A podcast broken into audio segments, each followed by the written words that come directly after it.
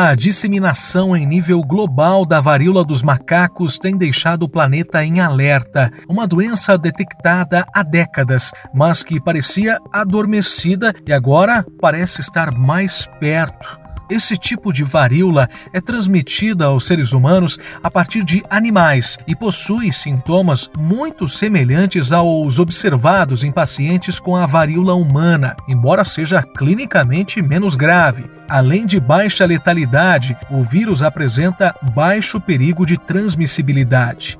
O período de incubação da varíola dos macacos é geralmente de 6 a 13 dias, mas pode variar de 5 a 21 dias, segundo a Organização Mundial da Saúde. O Repense desta semana discute a fundo essa doença e esclarece aquilo que já é conhecido para garantir a informação sem alarmismo. Para isso, eu converso com a doutora em microbiologia e professora de medicina da Pontifícia Universidade Católica do Paraná, Aline Stipp, e com a coordenadora do Serviço de Epidemiologia e Controle de Infecção e Imunizações do Hospital Pequeno Príncipe, Heloísa Jean Berardino. Eu sou Leonardo Gomes e já estamos no ar.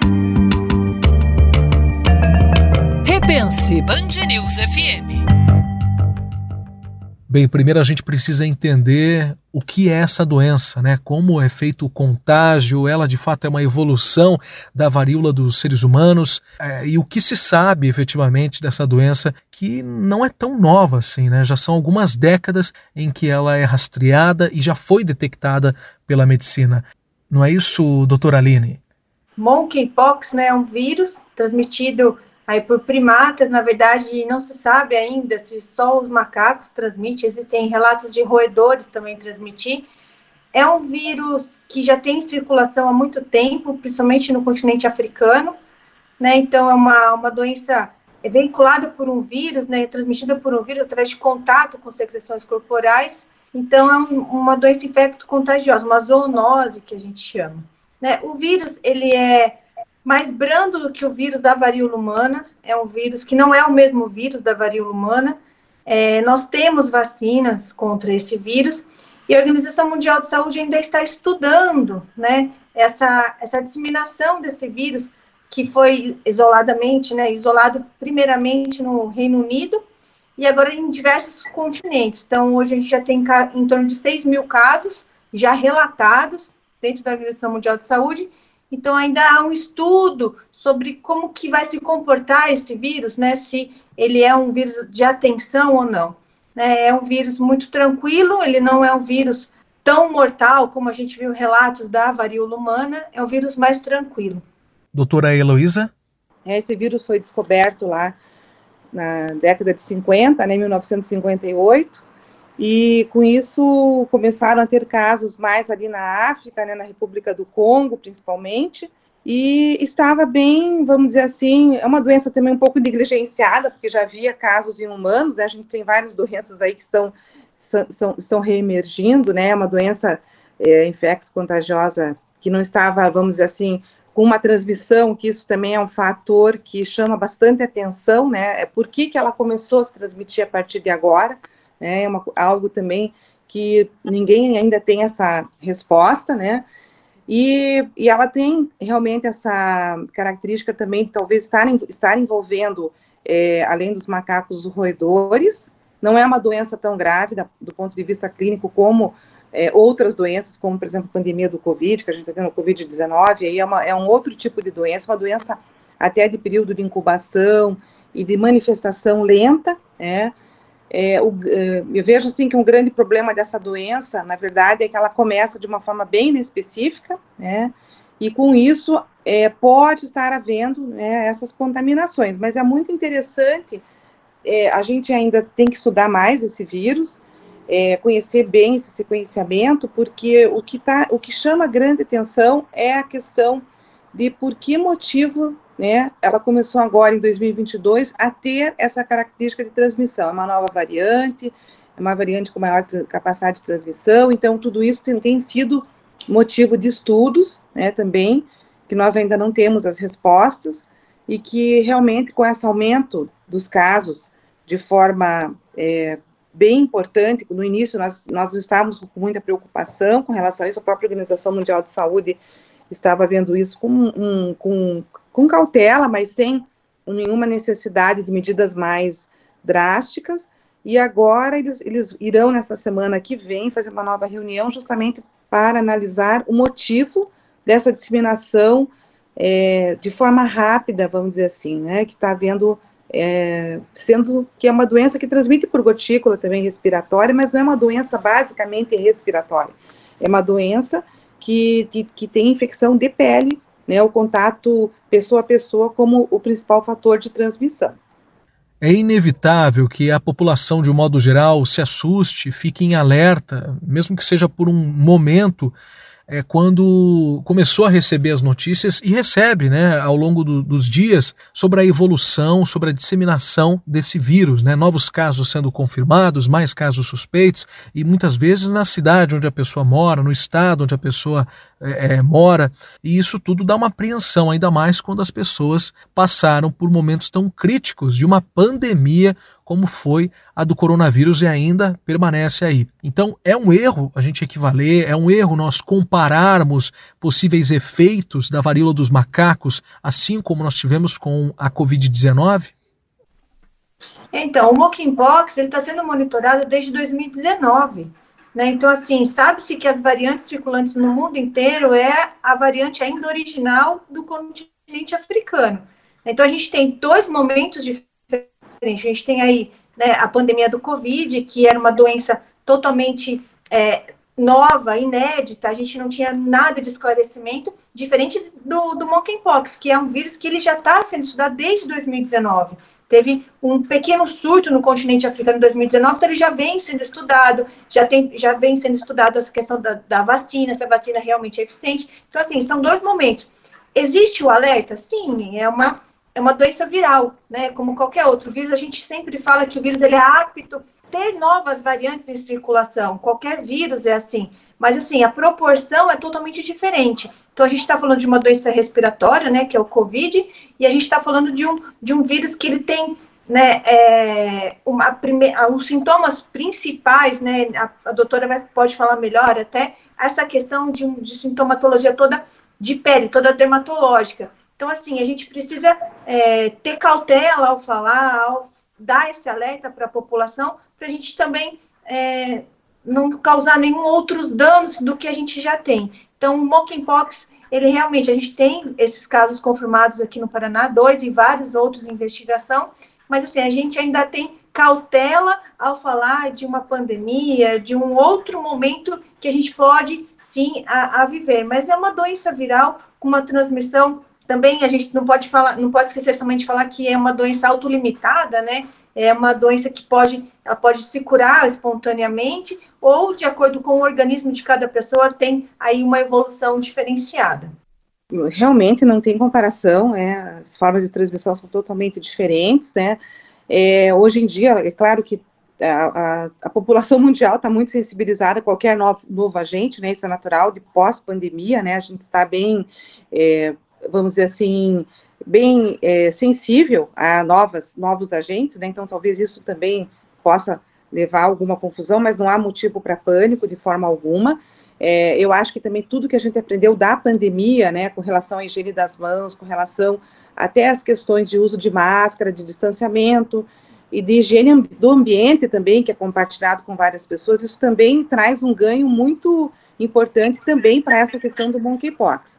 E assim, é, na verdade, é uma infecção que ela está chamando atenção realmente porque as pessoas estão também, nós não sabemos por que começou esse grande, essa grande disseminação, que não tem comparação com a do Covid, mas é, ela saiu do continente africano e, e tem, né, tem, tem se disseminado em outros continentes, é, mas também nós sabemos que depois pandemia as pessoas voltaram a fazer muitas atividades que não faziam antes. Então também tem esse fator que pode estar é, é, sendo influenciado. Mas se nós formos ver a taxa de transmissão R0, né, que nós falamos muito com relação ao Covid, com a cepa Omicron, que, que é, poderia ser comparado a taxa de transmissão de cada, de uma pessoa infectada é, para o número de pessoas que pode passar, ela começou de 1 para 3, 1 para 4, na época do Delta, lá no início da pandemia do, do Covid, para 1 para 10, até mais, com relação ao Micron. E com relação ao R0 da monkeypox, ela é menor que 1.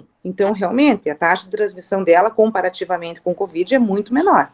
Né? O que eu vejo, né, do ponto de vista clínico, como médica, mas também sem, claro, a gente não tem experiência com essa doença, vamos todos aprender mais sobre ela né, a partir de agora, mas o que eu, eu, vejo como problema é o tempo de duração da doença, porque uma doença que dura, que a pessoa pode infectar até quatro semanas, isso é um fator é, de risco para a transmissão. Né? Então, como, como eu sou pediatra também, né, epidemiologista, trabalho muito com essa questão de transmissão, ela não tem o poder de transmissão de forma alguma, felizmente, né, com relação ao Covid, mas o que eu acho que é o mais difícil nessa doença é manter essas pessoas infectadas durante duas a quatro semanas é, isoladas, né, então isso que pode também causar esse, essa questão para nós de, de, de, de dificuldade de controle, né, e também esse início, que muitas vezes é um início como qualquer outro quadro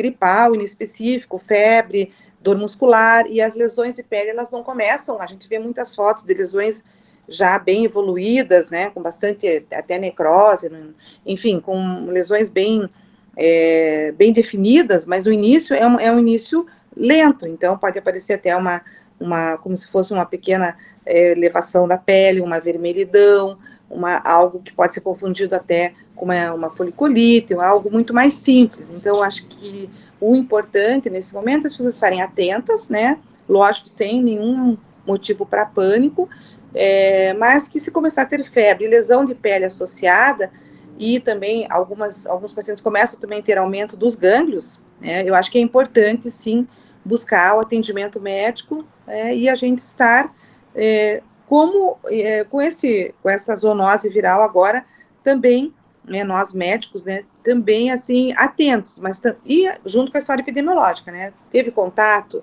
é, porque a taxa de transmissão domiciliar, ela, esta sim é realmente maior, né, então, claro, a pessoa que tem contato não pode compartilhar toalha, não pode compartilhar, enfim, né, fômites, que a gente chama, né, os, os, os, os, os materiais do ambiente, roupa de cama, enfim, então, e tudo isso é algo que é possível de ser controlado, é, não é difícil, mas o problema, na minha, no meu ponto de vista, só é a questão do tempo longo.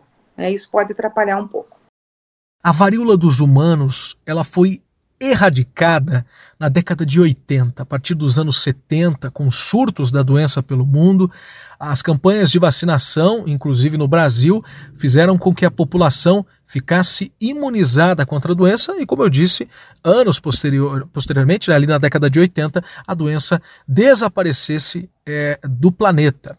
Porém, nós temos agora é, a varíola dos macacos tendo é, de forma inédita essa expansão em todo o planeta, em países muito populosos. Segundo a Organização Mundial da Saúde e testes realizados pela ciência, a antiga vacina contra a varíola humana tem eficácia de 85% é, diante da varíola dos macacos. Então eu pergunto para a senhora, doutora Aline, e também para a doutora Heloísa, é, em um caso de uma necessidade, de uma epidemia, de uma pandemia eventualmente, ou de um surto realmente, mesmo que seja local, é, da varíola dos macacos, nós já estamos, digamos assim, armados, né? já temos essa possibilidade de utilizar a vacina antiga, ou seja, a vacina da varíola humana, para combater é, e para, claro, imunizar a população? Ai, com certeza, né? Os estudos já estão sendo realizados com esse vírus aí em circulação, frente à vacina que é, a gente já tem uma doença erradicada, né? Então, 1980 foi, foi considerada é, é, erradicada do planeta, né? Inclusive, então, assim, a gente já tem esses estudos, porque a gente tem ainda uma, é, essa vacina. É, então, já tem os estudos sendo realizados. Então, se caso, emergencialmente, tiver né, que ser uma vacinação pontual ou global, como a gente tem visto da pandemia, né, da, da do Covid, por exemplo, sim, com certeza, é, agora em estado de alerta, a Organização Mundial de Saúde não vai é, não, não fazê-lo, né? Então, assim, não é um vírus que precisa construir uma vacina, não tem todo aquele aquele processo que a gente teve no Covid. Então, é, são situações realmente diferentes. E se precisar, logicamente, que a Organização Mundial da Saúde vai entrar com campanhas de vacinação, sim. É, e com relação às vacinas, também eu queria comentar que nós temos né, a vacina antiga, já da varíola, que é uma vacina que foi muito bem utilizada na, na época, controlou a doença, erradicou, é, só que ela, ela tem uma forma de aplicação de multipunção, então ela não é uma forma, vamos dizer atualmente, tão simples assim para você fazer em grande escala. Então já tem uma outra vacina em desenvolvimento, é, com uma tecnologia de DNA, se não, se não me engano, que é uma vacina também é, muito mais é, de, de, de, fácil aplicação, de dose intramuscular. Então, essa vacina está sendo. É, já havia um estudo prévio dela, justamente porque tinham já esses casos desses locais, e provavelmente a gente vai ver no futuro uma vacina melhor, né, mas de mais fácil aplicação. É, então, eu acho que ainda é, tem muitos, muitos, é, muitas perguntas para serem respondidas, né, muitas dúvidas que nós estamos a cada dia sabendo as novas é, informações. É, claro, é uma doença, como eu já falei, ela foi descoberta lá em 1958, mas ela ficou muito mais, é, é, foi, ficou muito mais é, segregada ali na região da África, e não haviam casos é, secundários em, em, grande escala, como está acontecendo agora em 2022. Então, nós não sabemos exatamente tudo ainda da, né, desse vírus, mas com certeza não tenha, até o momento que nós sabemos, e isso também é importante a gente falar, porque quando a gente falava de coronavírus no início, né, o coronavírus é um vírus muito conhecido, na verdade, é essa cepa, né, que realmente é, houve essa mutação, essa variante, mas nós tivemos lá o MERS, é, que era também o coronavírus, então é um vírus que nós, que circulava entre nós, né, assim como a influenza circulava entre nós, veio a cepa lá em 2009, H1N1. Então, os vírus são mutantes, eles têm essas variações, isso faz parte da própria biologia deles, né? Mas também, o que nós podemos dizer hoje, né, é que, é que é realmente uma doença muito diferente do Covid, uma doença que tem menor poder de transmissão, não se compara ao que foi o Covid, mas que nós temos que também nos, é, nos manter alerta, sem pânico, na, na, questão de cuidados, que cuidados que nós já aprendemos bem, né, como eu comentei, higiene das mãos, uso do álcool gel, é, o, o, uso de máscara, porque também transmite por gotículas, né, secreções, né, de pele, então essa questão da, da higiene do ambiente, também de ambientes que são, é, vamos dizer assim, é, frequentados por várias pessoas, né, a gente tem que manter esses cuidados da higiene ambiental também. Então eu acho que, que é, essa monkeypox também, ninguém, ninguém queria que viesse mais uma doença assim, vamos dizer assim, emergente, né, já no, no ano pós pandemia, a gente ainda está na pandemia, na verdade, pós o grande ciclo da pandemia, porque a pandemia de Covid também ainda não foi decretada o seu final, inclusive nós estamos em período de aumento aqui na nossa região, né, na região de Curitiba, região aqui metropolitana, enfim, no Paraná como um todo. Então, nós estamos no período de inverno com um grande número de casos. Claro, com menor repercussão por conta da vacina. Mas eu acho que nós temos que realmente é, manter os cuidados e fazermos é, o uso do que nós já aprendemos. As lições aprendidas do Covid vão ser muito úteis é, para essa, também para esse agente, claro que é uma outra é, forma de transmissão, mas que também a gente pode, com certeza, aproveitar muito do que a gente já aprendeu.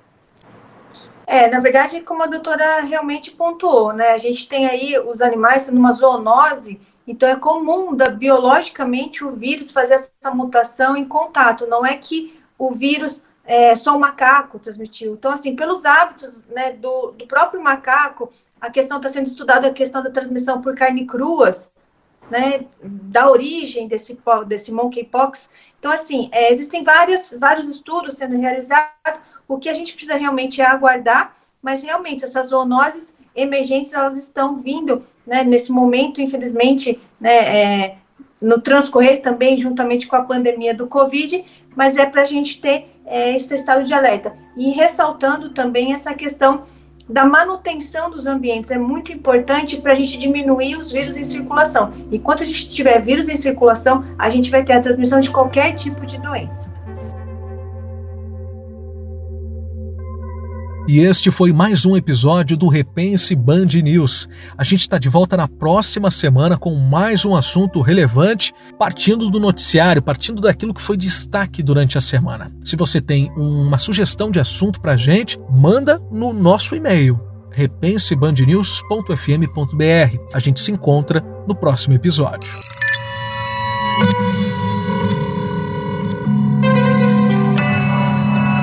Podcasts News FM.